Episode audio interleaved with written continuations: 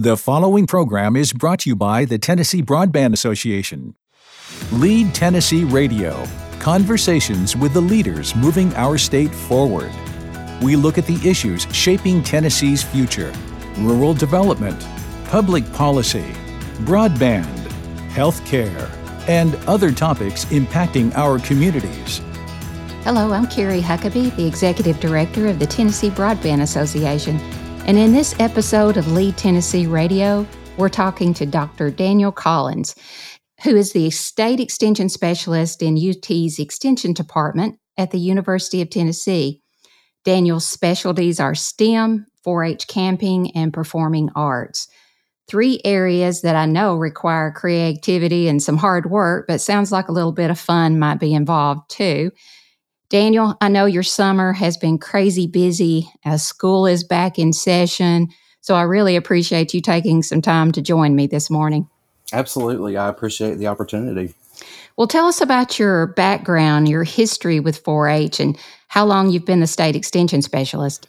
Well, I'll tell you, I have a long history. Uh, I am a lifer. Uh, I started 4 H when I was five uh, with my mom, who was a 4 H volunteer and a 4 H teacher uh, in one of her schools.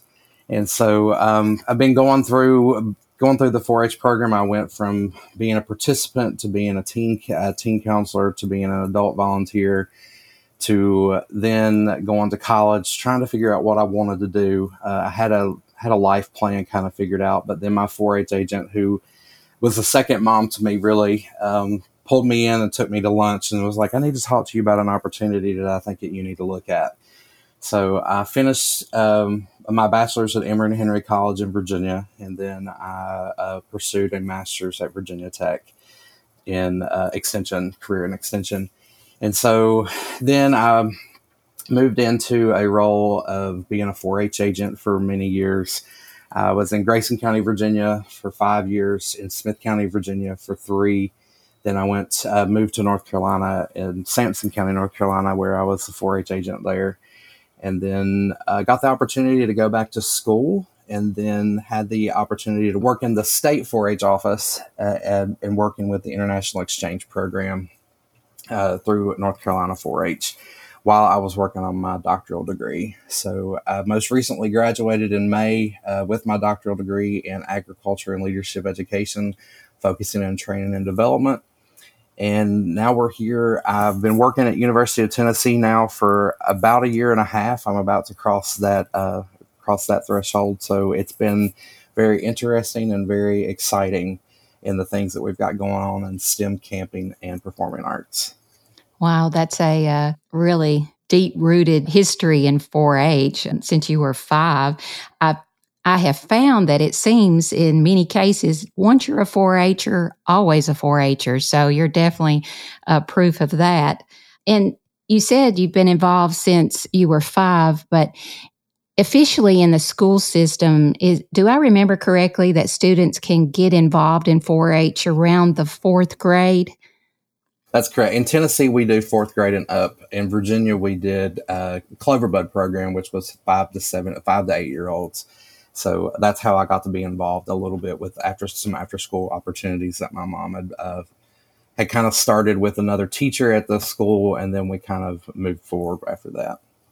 Well, I, I don't remember a lot about school, but I do remember making that dairy poster for oh, yeah, the 4 H project. And I remember making cornbread with my mom in the mm-hmm. kitchen, you know, as part of another project. And, you know, those are really good memories once the students are in the program, what kind of experience do you work to provide to them in those early years and what keeps them involved through their entire education?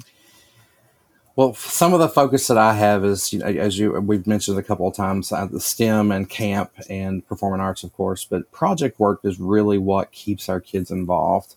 Uh, they get the opportunities to do public speaking. They get the opportunity to do a portfolio an e-portfolio that's submitted. Uh, so it's actually a compilation of what they've done throughout the year, their experiences, their project work, and then they uh, get the opportunity to send that in to be judged and to kind of you know there's uh, there's monetary awards in some in some instances as well. So it just keeps we just keep adding some things and we keep adding more experiences that keeps them involved Uh, you know, education is a very, very diverse thing now because we've got all sorts of uh, competition out there for us, but we uh, we're trying to keep it where we uh, you know we're research based, so we keep everything kind of pushed forward in that instance where everything's aligned to Tennessee education standards and national standards as well. Great. Well, the National 4 H Council, 4 H, the TNBA, we certainly have some things in common as we work to close the digital divide. And, mm-hmm. you know, you also focus on uh, broadband adoption, digital literacy. Absolutely. Um, the 4 H Tech Change Makers and the STEM Ambassadors is one of the programs that does just that, focuses on those areas. Tell us about how that started and what the mission of the group is. Well, one of the things that I was approached by a couple of different people. Um, uh, Sridhar is a specialist within the institute at UT, and um, he actually is one of our national program leaders on this program. And so he he, he kind of approached my boss, uh, Mr. Justin Crow, and kind of looked in my direction of you know he's a STEM specialist, so let's look at you know let's look at some opportunities. And one of the big things that I am a, I've been working in rural populations for a long time, and even when I went to North Carolina, it was very rural. And one of the big things that I feel growing up in a very Appalachian, very rural area myself, that there were opportunities that some people got that I, well, I felt this way. We'll say it that way. I felt this way that there were opportunities that others got by having that digital access and by having that opportunity to have a computer that was not 10 years old and was able to connect without dial up.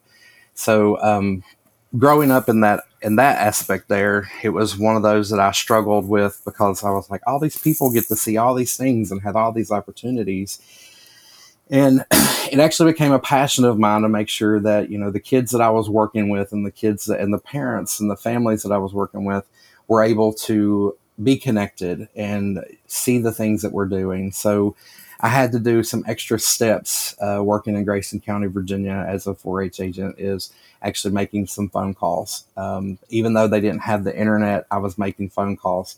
I was sending letters, which that was something that we did in the in the 90s when I was a for, as a 4-H member. We got our letter and we were like, "Oh yeah, we're going to have a meeting. We have all these things."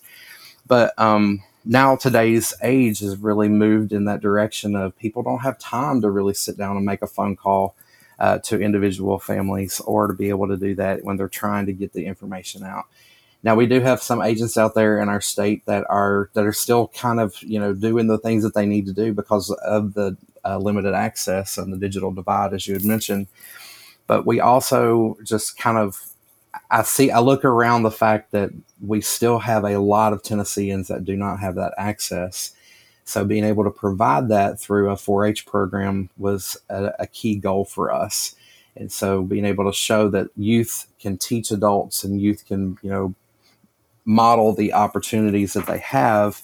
And I think one of the other things too is that there, the safety that goes along with internet, with the internet and digital access is something that you know, even my parents will they'll call me, um, and we've had we've had internet there since I graduated college. But they'll call me and say, "What what is this? Why does this keep coming up? Or what is this information?"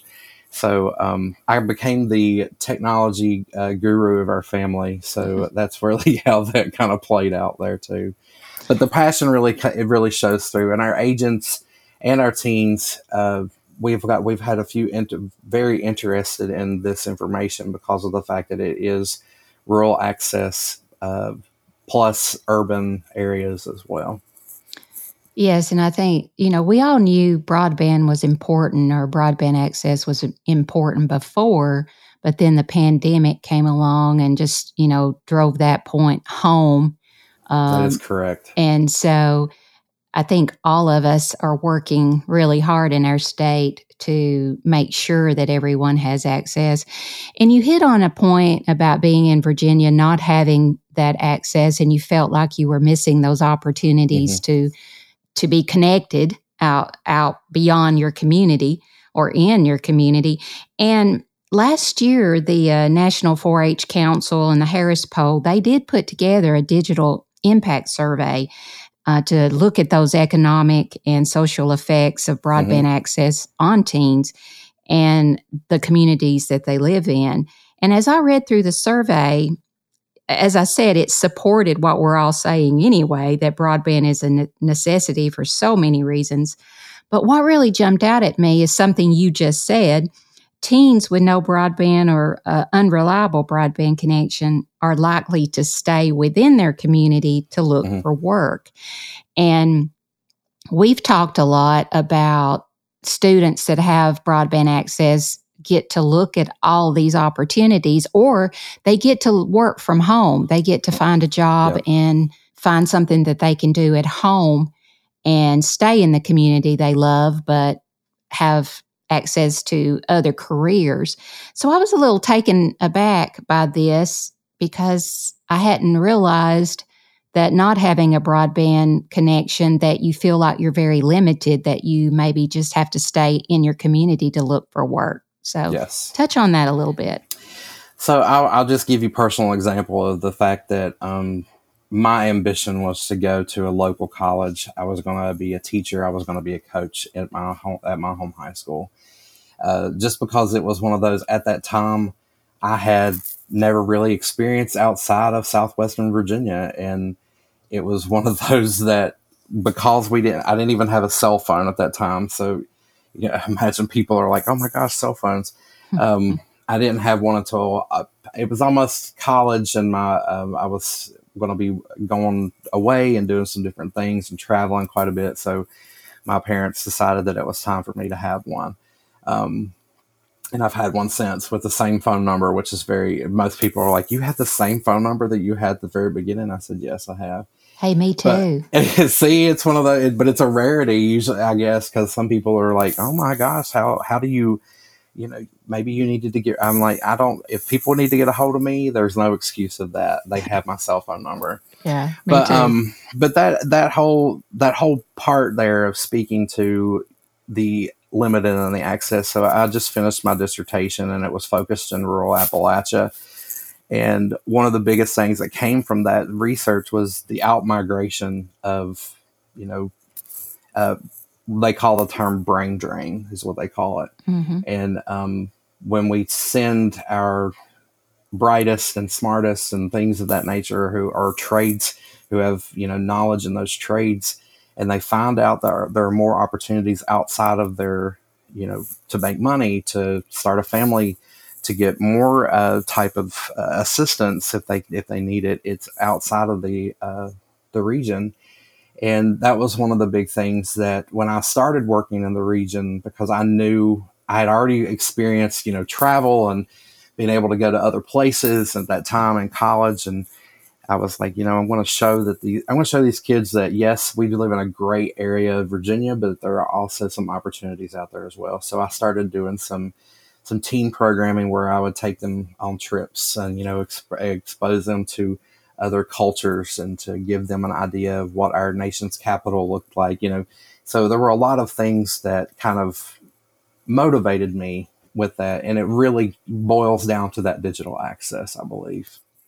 I think you're right too, because whether they choose to stay in their community or they choose to go, we want them to have the tools that they need to make that decision. Absolutely. You, yeah, you don't want them to be forced to make a decision because they're doing without um, that knowledge.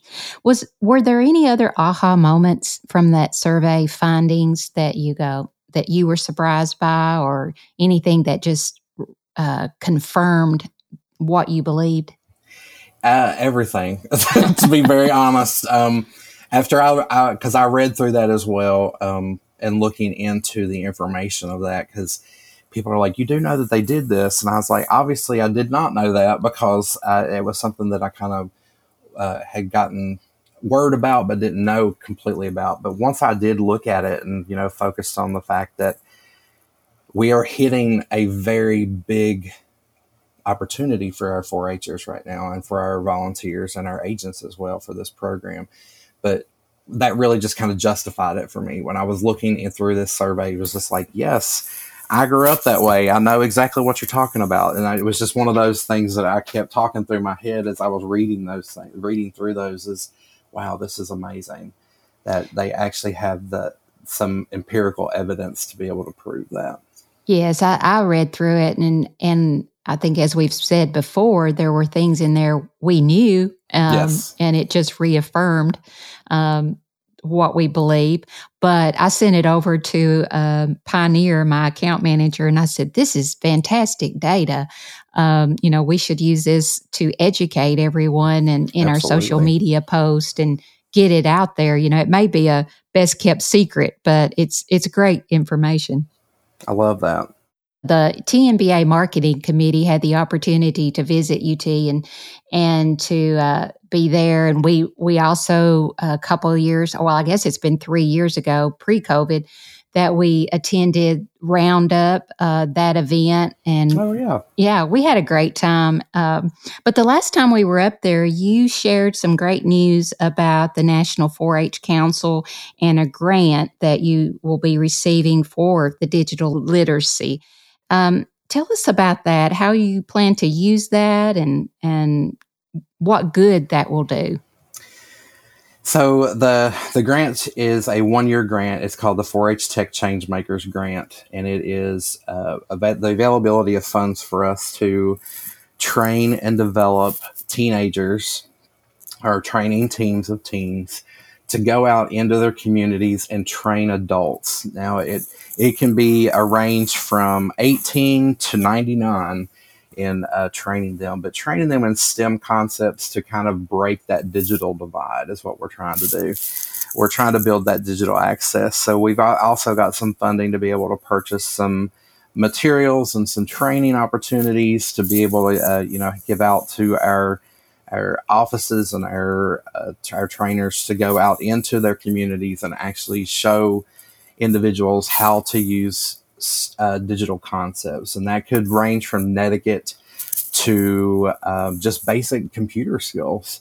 Uh, we have a lot, and I, and I know this for a fact. We have a lot uh, in Knox County, and Knox County is one of the. And I live in Knox County now, but um, I know that there is quite a bit of urban parts of Knox County, but there are really a lot of rural parts of Knox County that still have populations that do not use the internet very well or very much because one out of fear, two out of access because there's still some limited access in around the area, and three, most of them just think, you know, I read my newspaper, I read the things that I that I have to have to get my news. I don't really need the need the internet, but um, we're hoping to build some, you know, build on some horizons of, you know, you've got opportunities to check out things at the grocery store before you even make a trip to the grocery store. You can check out things at a department store uh, to kind of even shop online and be safe about that. And so we're trying to open those opportunities for those individuals. Um, you know, and I use Knox County as an example, but we're trying to do that in all 95 counties in, throughout the state. So we're we're opening this up to. We started it out with 20 trainers, but I feel like we're going to have a few more than that um, when it comes to our teen opportunities because they do we do you know we pay to train them we pay to uh, pay for them to get out there and do those uh, do those lessons and do those opportunities uh, to get out there and really hope hopefully close that STEM gap and close that digital divide. So you did say that you hope to have it in all 95 counties. Yes. Okay. So it's an opportunity. It, I mean, it, it's an opportunity for everybody in all 95 counties. We'll say it that way. Now, will we have all 95 counties the first year? Probably not. Okay. But um, but we'll our attempt is to have as big as a spread as we can when it comes to this opportunity. Okay. So you've got 20 trainers. Do I um, will those trainers go into each county and train 4 H students to go out and work with anyone between 18 and 99? Or how is that going to work in each county? That's a great question. So the trainers are actually the teen uh, teens. So the teens will take, you know, we'll put them, we have a curriculum that we do with training and uh, training and development. And I'm working with a couple of other of our state specialists to get this training done but we're going to train these trainers who are the teens and they're it's kind of a train the trainer type thing. They're going to go out and they're then going to either teach individually with their agent or team teach with their agent or team teach with another team and go out and do some of these digital access uh, curricula. So what we're working with is we're working with another uh, part of a grant uh, through Sridhar, which Sridhar has been very instrumental in a few things for us in uh, developing some very great digital access curriculum. And it's focused toward adults. So what we have to do is we have to train these teens because normally teens are really, you know, they're focused on working with younger 4-H uh, 4-H um, members. Right. Now we're going the other direction. So we're having to train them how to work with adults. And so um, that's one thing that, you know, as a teen, I worked with adults very well. Um, you know, because I had adult, vol- we had a very big adult volunteer uh, base in my home county. And so I learned that difference that, you know, fourth graders is a lot different than a 30 some year old. So, right. but so we're working on, we're working on getting that information together to put a great training together so they can go out and be those STEM ambassadors for this program. Okay, so I live here in Warren County. Oh, and, okay. Yeah, and uh, we our extension office is here. And so, how will you find those adults for the teens to work with? Where how will you will you go to the local senior center? Will you a- advertise it, market it, and have people sign up, or how will you find those students? It's a great question. Um, so what we're going to be doing is we're going to be working on community action plans. So the way that we're going to be working with that is, you know, we may take them by a region, we may take them by an area. We're not really sure exactly because we're still working out some of those kinks. But um, in developing, um, you know, who can you ask? Can you go to the library? Can you go to churches? Can you go to um, you know, Ruritan or Kiwanis, can you go to certain things and be able to say, hey, we have this opportunity. We would love to bring it and share it with you. And um, that's another thing that I think as a teen, I would have appreciated to be able to learn how to identify who to reach out to and how mm-hmm. to reach out to them. And so we're hopefully going to be able to teach them how to identify th- those individuals or groups and how to uh, how to work with them to get something planned, where to go to, uh, those type things. Because I wish that I had been told earlier before I became a 4-H agent that you know the worst somebody can say is no. I mean, really. So that's one of those things that you know most of the time when you when you attach a 4-H name to something, people are like, "Oh yeah, I would really love to know some more about that." But um, the impact, I think, is going to be the biggest difference there too because uh, we're we've got some really exciting lessons for them to work with.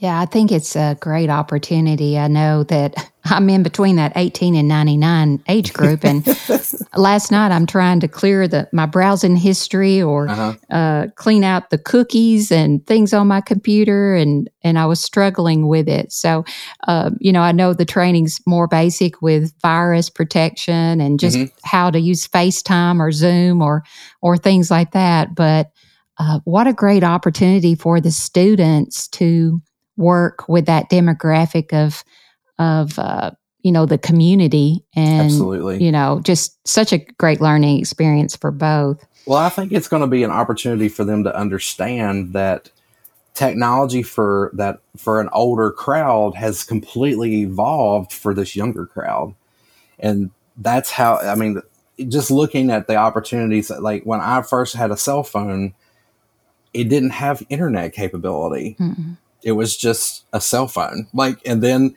text messaging came along, and then the internet kind of connected to it. And now we have apps that do a lot of stuff for us. So that's the whole thing that I'm excited about for them to see and understand that this has evolved a lot. Like I think that they, I think that they see that it's evolved, but actually experiencing it is going to be a total different experience there too.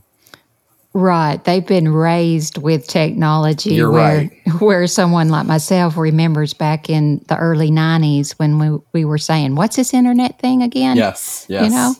Um, and then we've just had to keep up and try to keep up with the technology as it's gone along where it just comes natural to them. So Yeah, it's it's unreal how the difference of that too. Yes, fantastic. So after the year, this grant is for one year. That's correct.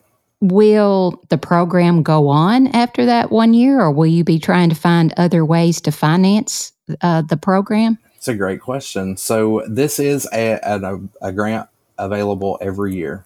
Okay. And so now funding changes and funders change, but this is something that they feel is very important from National 4-H Council, and we feel it's very important in Tennessee 4-H. So we're going to continue. We're our plans are to continue this program for many many years. That's great. it, it, it sounds like a too good of a thing to let it end after one year. I definitely year. agree with you. Yeah, fantastic. I definitely agree with you on yeah. that. Well, it. I think we've said this to you before too. Uh, many of the TNBA members, uh, are, you know, we cover about a little over 30% of the state. And so mm-hmm. if there's anything that we can do to be of help with this program, don't hesitate to reach out and ask. Um, we love to I will definitely be doing an ask. I'm just going to let you know that right now. All right, so. fantastic. fantastic. I mean, we're all we're all after the same thing is uh, um, you know, doing better for our communities and reaching those people that that need broadband access for sure. Absolutely. So, Daniel, as we wrap up, is there anything else you'd like to add about the 4-H program, or just lo- what you love about what you do every day? I, I, tell you what I love about what I do every day is the aha moments that kids and volunteers and even our agents get, especially when it comes to a concept of what we're talking about. And, you know, I'll just use, for example, this. Uh, we have a STEM steering committee, a 4 H STEM steering committee made of agents and regional program leaders now, and a couple of specialists.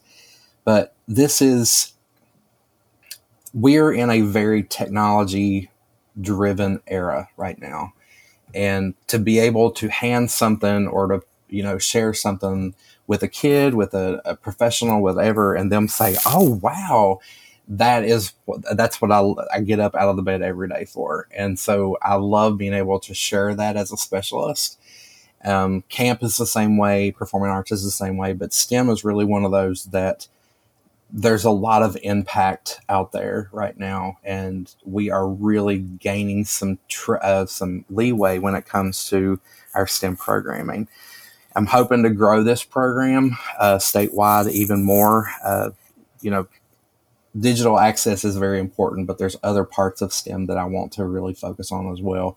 Uh, we've developed a partnership with Tickle College of Engineering on UT's campus, and we're doing some outreach and grant writing with them um, we're doing some other work with some other uh, departments right now too to hopefully get some more uh, collaboration going on as well. So we've got some exciting things coming down the pipe for uh, for us in STEM, and I'm hoping that we can uh, keep moving forward and not get set back any. Well, you're certainly doing some great things that that matter and make a difference for sure. So I thank you for all you do, Daniel. Well, thank you so much. I, this, I love this opportunity. Um, hopefully, we can do this again after, and I can have some kids uh, and some uh, agents be a part of this after we get kind of started. But I would love to be able to highlight what they're doing as well. That's a great idea. I love that. Yes. So, my guest has been Dr. Daniel Collins, who is the State Extension Specialist with the University of Tennessee, and you've been listening to Lead Tennessee Radio, produced by the Tennessee Broadband Association cooperative and independent companies connecting our state's rural communities and beyond with world class broadband.